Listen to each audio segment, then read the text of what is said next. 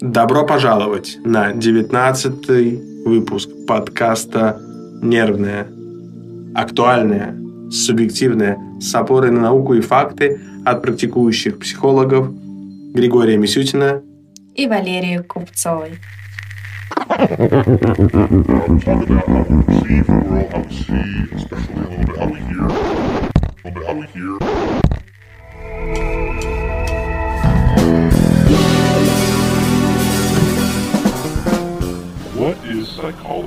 Тема сегодняшнего нашего подкаста – забота 2.0.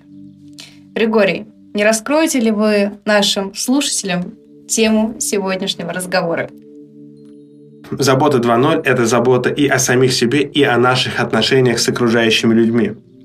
Дело в том, что мы оказываемся в той ситуации, когда наш мозг развивается неравномерно. Мы не успеваем за ходом эволюции. Мы меняемся, но мы не понимаем, как мы меняемся, кого мы превращаемся. И мы не понимаем, как меняются люди вокруг нас. Мы опираемся на автоматизмы, но они нас подводят. И нам очень важно обучиться таким э, навыкам, как эмпатия, ментализация. А это я и называю заботой 2.0, когда мы не просто понимаем, что чувствуют другие люди, но и стараемся понять их, стараемся предположить, почему они так подумали. То есть почему э, уменьшается уровень эмпатии? Все из-за того, что мы сейчас являемся уже цифровым обществом, у нас цифровое общение, социальные сети. Не говоря уже о том, что сейчас у нас постоянно видеоконференции, созвоны с друзьями э, в Zoom, там, в Скайпе, в любой другой социальной сети э, заменили нам привычное общение. И основная проблема в том, что э, от этого снижается уровень эмпатии. А эмпатия, когда она понижается, может влиять и на уровень доверия друг к другу. То есть, если я не знаю, что вы думаете или чувствуете, я меньше доверяю вам и больше могу даже изолироваться. Это и может иметь серьезные последствия не только для бизнес-сферы, а, где я работаю с другими людьми, а, например, даже для Отношений. родных в семье. Да, да, то есть для любого микрообщества. Соответственно, в этой теме мы начинаем э, сопоставлять два таких понятия, как понимание, выражающееся в эмпатии, равно доверие. Понимание равно доверию. Мы можем доверять тому, что понимаем. Мы можем понимать э, то, к чему есть уже какая-то предрасположенность и доверие. Нам э, гораздо проще взаимодействовать с теми, кто нам понятен. Нам не нужно напрягаться, мы достаточно расслаблены. И поэтому, э, чтобы понимать других, нам важны такие навыки, как ментализация и эмпатия. Эмпатия – это то, что э, позволяет нам э, признавать эмоции других людей, понимать, что у других людей есть эти эмоции, и принимать решения с учетом фактора, что у других людей есть те или иные чувства.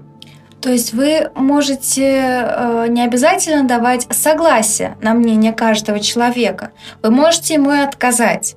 Но при высоком уровне эмпатии вы можете как минимум его лучше понять, а соответственно и доверять его решению.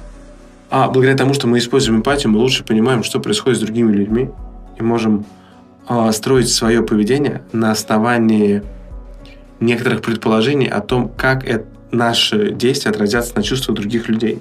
И тем самым мы становимся более социально осведомленными. Мы можем по-настоящему управлять взаимоотношениями. Не то, что мы становимся супергероями, которые могут манипулировать другими людьми. Мы можем вносить свой вклад, чтобы поддерживать те отношения, которые нам важны. А благодаря тому, что мы развиваем самосознание, мы можем понимать, когда нам в отношениях хорошо и когда нам плохо. Не все отношения нам нужны. Не все отношения важно продолжать. И это будут бизнес-отношения, и это будут э, семейные отношения. Но нам важно понимать, что происходит с нами. Нам важно признавать, что и у других людей есть чувства, эмоции, и они их могут выражать. Выражать приятным или неприятным нам способом.